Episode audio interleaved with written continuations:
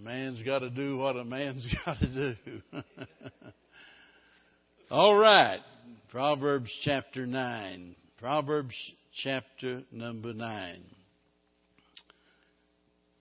We're going to look at this chapter in two different sessions, one tonight and then uh, another next week. You know, over the years, we all receive a lot of different invitations to all kinds of different things, and some are good and some are bad. And uh, we we need to be careful how we respond to invitations. A lot of times we get an invitation to some place, you know, that we ought not to be. Regardless of how enticing it looks, we, you know, there are certain places that we as Christians need to stay away from. And uh, here in chapter number nine, we're going to see uh, we're going to see uh, an example of that. But actually, uh, you could say there are two invitations here: one good and one bad. One comes from wisdom, and one comes from uh, from folly. And uh, the outcome of our life depends upon which one we accept. So tonight we're going to we're going to consider wisdom's banquet down through verse number 12. Wisdom's banquet. Uh, before we begin reading, and since we're talking about wisdom, you know, a lot of times we just throw that word out there and uh, we either simply define it or we we don't define it at all. And as I said at the very beginning, you know, wisdom and knowledge are not necessarily the same thing. Knowledge is, you know, knowing the facts. Wisdom's knowing how to put them to the best use. You know, that's a real simplified version. But whenever we go through the Old Testament, especially, and the particular Hebrew word that's translated wisdom, we need to understand that it was used in several different ways. I sat down this afternoon and went to Baker's uh, Evangelical Dictionary of Biblical Theology, a big sounding name there, and uh, just uh, doing some research on the Old Testament Hebrew word for wisdom. And uh, here's what it said it said, on one level, it described skilled arts and artisans, weavers, architects, goldsmiths, people like that. Uh, and, and by the way, whenever you go back and think about the building of the temple and the building of the tabernacle, you know, they chose men uh, of wisdom, and that's what it was talking about. Men that had that kind of skill. And so the word wisdom is used in that sense. But then it was used also as a keen insight to life and ways dealing with its problems. Keen insight regarding life and how to deal with its problems. And then whenever we come to Solomon, we, we find that it is uh, used there, uh, uh, the word under, uh, understanding is used as a synonym for wisdom. And uh, actually speaking about uh, the, the same thing. and then on the fourth level, it speaks about a, and I quote here, a, a wise uh, the word wisdom and wise apply to men and women who represent a way of thinking and uh, and conduct that in that is orderly, social, socially sensitive, and morally upright. Thus, the major thrust of wisdom in the Old Testament was a code of moral conduct and this is especially represented by the book of Proverbs. The goal of wisdom was to build an orderly and functional society that reflected the moral requirements of God as set forth in the law of Moses.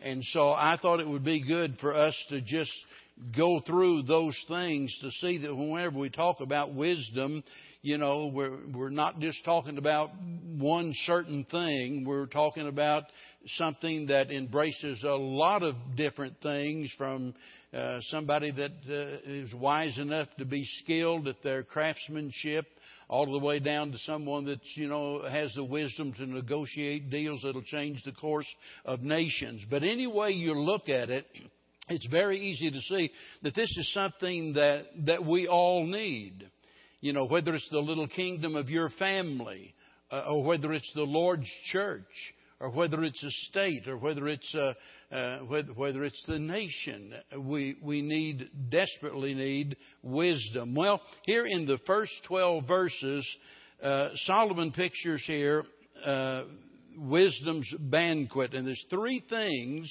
about this that I want you to notice. First of all, wisdom's industry here in the first two verses, because here is a picture of life at its fullest. And um, it, it simply shows wisdom's provision for man. Verse 1 Wisdom hath builded her house. Now, you know, it'd be really easy to spiritualize this and maybe speak about Christ and the church, but I, I think it'll be a lot more profitable if we stay strictly with what is written here and, uh, and think of this as though it's a personal invitation. Uh, back several years ago, I had several preacher friends. It was one little pocket, it seemed like, in Tennessee where all of these guys had developed the habit over the years of spiritualizing everything. And uh, they thought that really made them seem intelligent because, you know, after all, they could come up with things out of the Bible that nobody else had ever seen before. And, uh, you know, at least that was the way they were thinking, and they were very impressed with themselves and thought everybody else ought to be. Now, listen, there are shadows and types in the Old Testament. We know that. The Bible speaks about that. But we are never at liberty to just take anything out of the Bible and make a shadow and a type out of it or to spiritualize it. We're not at liberty to do that. There always has to be some justification for doing so. Uh, you've often heard me say that the tabernacle and the temple both speak about the person and work of the Lord Jesus Christ. Everything about it, in some way or another, reflects some part of the person and the work of the Lord Jesus Christ. But we have grounds to do that. The Bible is very clear about that in speaking about the Lord Jesus Christ, and He is the fulfillment of the Levitical priesthood and the Mosaic law and all of that. It, it was all for the purpose of pointing man to Him. So we have justification for that. But we don't have justification here in this instance, and it's better to look at this just like it's written. This is a personal invitation from wisdom. Now remember, we already talked about this last week, that wisdom is here personified. It's spoken of as though it is a person, and we saw that in chapter 7, where it spoke about the strange woman and uh, and seducing her victims in that case well this is the flip side of the coin this is the good side of the issue because wisdom has made preparations for those who accept her invitation. And she's built her house. Now notice, and she hath hewn out her seven pillars. Well, here we go again. This is another instance of where some people want to spiritualize everything. And so consequently, there have been some preachers in trying to interpret this relate this to the seven churches that are mentioned in the book of Revelation in chapter 2 and 3 and they try to draw a parallel between the two. Others claim that this has reference to the sevenfold ministry of the Holy Spirit that Isaiah spoke about. And, uh, you know, while all of that is well and good, uh, again, I say I, I, see no justification for it here. I think both of them are mistaken, and there's no reason to make this more complicated than it is. And if we just take this the way that it's written and think about it in terms as the security that is afforded by wisdom, I think we get the picture. That's what it's all about. Wisdom has built a, a house, a shelter, and she's hewn out her seven pillars. There is security here. And so he wants us to understand that wisdom wishes to protect us and to provide for us. And that becomes even more vivid as we move on and we speak about the banquet. Now, the place is pictured here as being prepared. We are invited. Verse number two. She hath killed her beast. Now we're getting down to the good part. Uh, notice she killed her beast and mingled her wine and hath also furnished her table. Now this is a picture of a feast. And to me, the point is here that wisdom provides what we need. But, but I want you to notice here that, that this picture is of pleasure as well as provision. In other words, this is not just a meal, it is a feast. On one hand, we have, you know, the provision uh, the house that is built, the security that is afforded. Now, we, we see the food which is necessary to sustain us, but this is no ordinary meal. This is a banquet or a feast. Notice there, there is meat on the table, not just veggies. You know, a lot of people think, well, you know, you, uh, that you, you ought to eat nothing but vegetables. Well, uh, you know, back in those days, for them to eat meat, they didn't eat meat like uh, some of us do today. Uh, but if I haven't had meat, I feel like I haven't eaten anything. And uh, just, Bev says I'm addicted to grease, and I confess I am. You know, I, I, I could never eat any sweets again. It would never bother me. I, sweets, no problem getting rid of that. But I guess it's just the grease or something because I love meat. Well, back in those days, they normally didn't eat meat on every occasion, but if there was a feast, a big banquet, or something special, well, then they served meat. And that's the idea here. And then when he speaks about the fruit of the vine, notice he mentions it being mingled, and that was the practice of adding spices to it uh, to enhance the taste of it.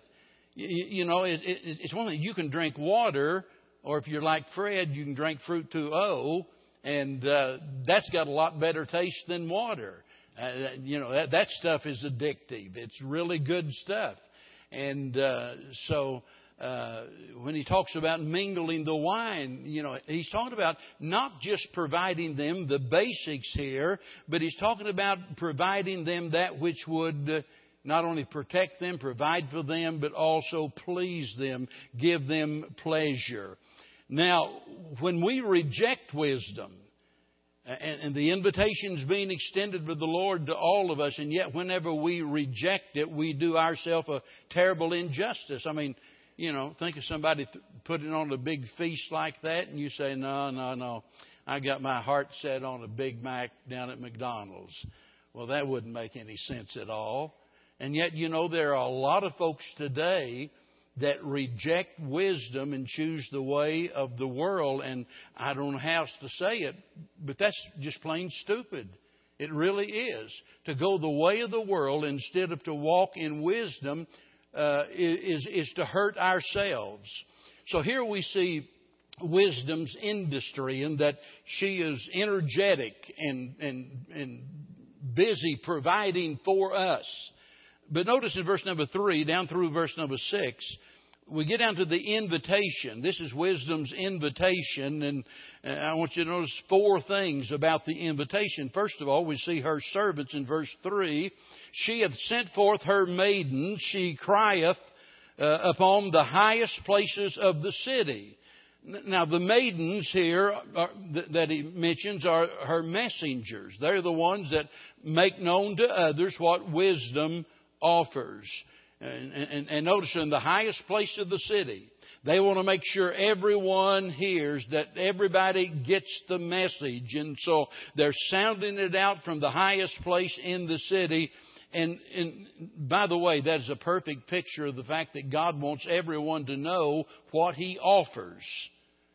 You, you, think about our commission as a church to go into all of the world and to preach the gospel to every creature.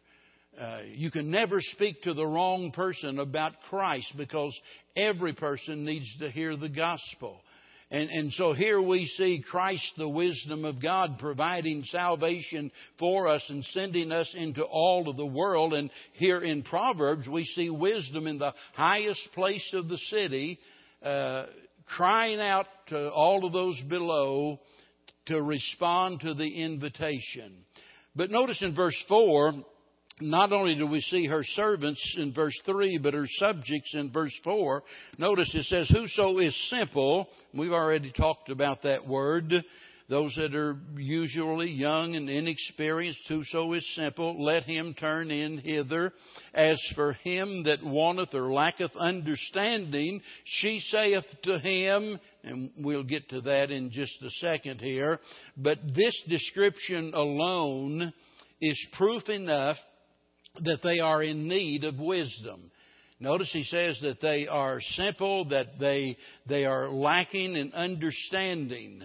And, uh, you know, we look around us today and we, and I've often said, uh, I really believe with all of my heart that if you go out here on the street and present the issues facing our nation and ask the average person out here on the street, what do you think the solution to this problem is? Whether it's immigration or whatever you're talking about, you know, and you might give them two or three options or, or, or you might not. But, but you'll generally get a better answer than you will the answers that we get out of Washington.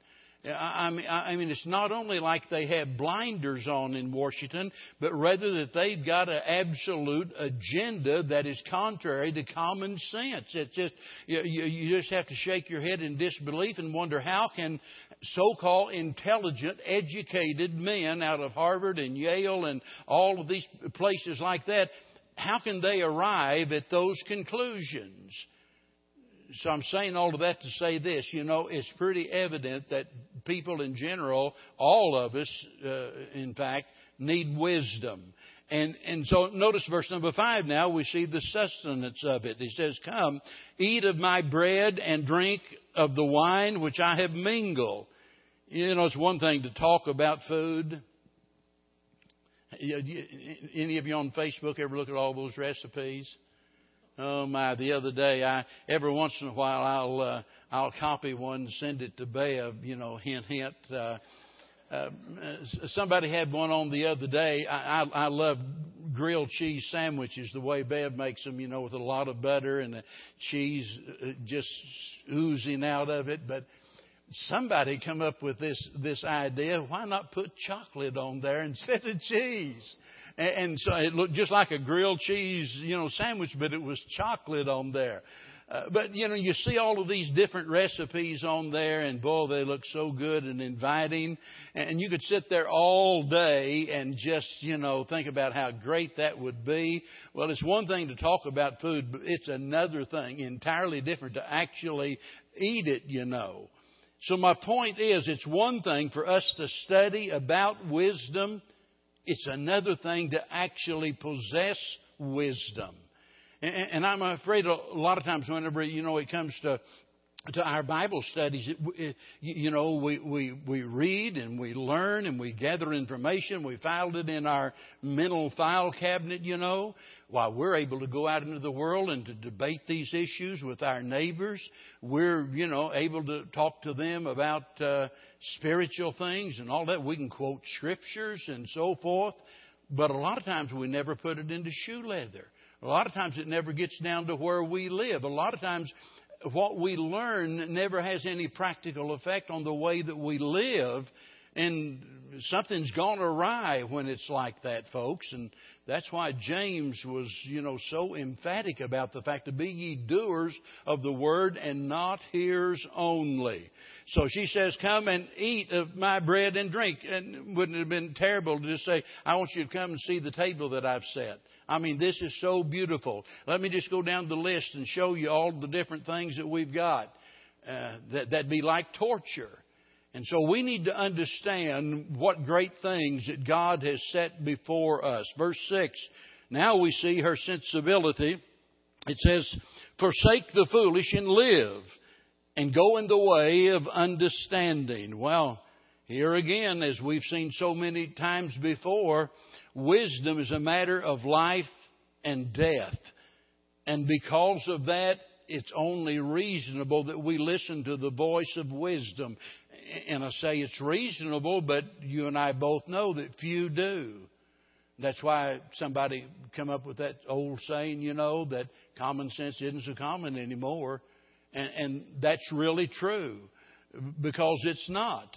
Forsake the foolish and notice and live and go in the way of understanding. It makes no sense to do what some people do when so much is at stake. We've often talked about the young people, you know, and the first the first promise that that uh, commandment that was given with the promise you know, that if they would honor and obey their parents, not only would it be better for them, but they would live longer uh, on, on the earth. And so we're talking about our health, we're talking about our wealth, we're talking about our well being, we're talking about our longevity, and all of those things in some way are related to the manner in which we live.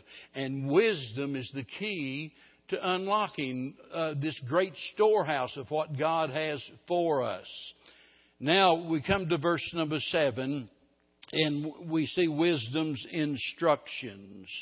Wisdom's instructions. And here in these verses, wisdom is addressing the foolish person. And then beginning in verse 8, wisdom addresses the wise man. Let's look at the foolish person first in verse 7. He that reproveth and, and, and he that reproveth a scorner getteth to himself shame, and he that rebuketh a wicked man giveth himself a blot. Now, we just got through talking about wisdom's maidens. In other words, her servants or messengers that go out and, and welcome others to the banquet. Uh, well, you know, whenever we think about ourselves as Christians and our glorious responsibility and privilege of telling others about the Lord Jesus Christ, you know, uh, uh, you better be prepared for disappointment. Uh, you, will remember that, in fact, the Lord even has a parable about going out and inviting others in. And the fact of the matter is, everyone is not going to respond. There are going to be those that not only will reject your message, but they will speak evil of you. There people, you know, get so irritated. You try to tell them about Christ, and, and I've had people literally want to fight. Uh, they were so angry. Don't talk to me about that. I don't care anything about that. And, you know, a few other choice words. And so you're going to meet with that. Eh, eh, you know, as wonderful as salvation is, as excited as you are about it, uh, you're going to find that most people you talk to don't feel that way. And because you've been born again, you have a special insight that they don't. And the God of this world has blinded their minds, and they don't believe the gospel. They're lost. They're in the clutches of sin, and consequently, they're not going to understand nor appreciate what it is that you're trying to do. And uh, so, whenever you try to help them, the wicked are going to consider your reproof as making you their enemy. That's the way they're going to look at it. They're going to despise the instruction. And notice it talks about here that, uh, that he rebukes a wicked man, getteth himself a, a, a blot. Now, that's not the same as a black eye, but they're going to uh, they're going to talk about you. They're going to mark you, as it were, and uh, you're you're going to be on the list. They're going to criticize you, all because you tried to tell them what was best for them. So one of the real keys to any of us, you know, staying in the work is staying encouraged. I mentioned the other day, and I'll never forget when I first started preaching and right after I was saved and I was witnessing to everybody that I knew I was going out on visitation on Thursday night. I was going out in the bus ministry on Saturday, and we'd go out and visit until at least noon every Saturday and witness to people. And I'd go down and preach at the rescue mission that I was talking about, and uh, nobody was being saved. And, and it was getting to the point, I mean, I wasn't accustomed to that. I, I, I just thought, you know, wow, I've discovered the greatest thing in the world, and all I got to do is go out here and tell everybody else, and they'll want what I got. And, and it was really difficult in dealing with the disappointment week after week after week after week. And and I guess that's why I'll never forget the name of Bobby Lewis, that black man, the first person that I ever led to a saving knowledge of Christ down there at the rescue mission. Because it, it, there was a joy unlike anything I had experienced since I had been saved. And uh, but we've got to overcome that discouragement but because people are going to despise you even though you have their best interest at heart. And that's the foolish person pictured here. Verse number 8 Reprove not a scorner lest he hate thee. Well, well. Preacher, you said a while ago that you can't speak to the wrong man about Christ. What about this? Reprove not a scorner, lest he hate thee. Well, you're not going to know he's a scorner until you spoke to him about Christ, first of all, right? I mean, you've got to make an effort. So I still think I'm on the right track. But listen, there are instances where reproof only hardens a person. Now, let me say this, and I don't have time to deal with it, but there's another two verses in the Bible where in one verse it says that we are to reprove uh, we are to reprove a scorner, and the next verse says reprove not. And, and so, in other words, there are times when it's appropriate and times when it's not. And in this instance that he's speaking of here, there are those that are scorners, and he tells us, you know, just leave them alone. There's no need in, in speaking to them anymore. Why? Because in doing so, we're, just going to make their heart harder. They're going to get defensive, more stubborn, more rebellious. And isn't that exactly what the Lord had in mind when He said, Don't cast your pearls before the swine? There comes a time where you just have to leave them alone. And I'm afraid sometimes, you know, we try to do our job and the job of the Holy Spirit. You see, I can present the truth but I can't bring conviction to the heart of people. That's the work of the Holy Spirit to do that.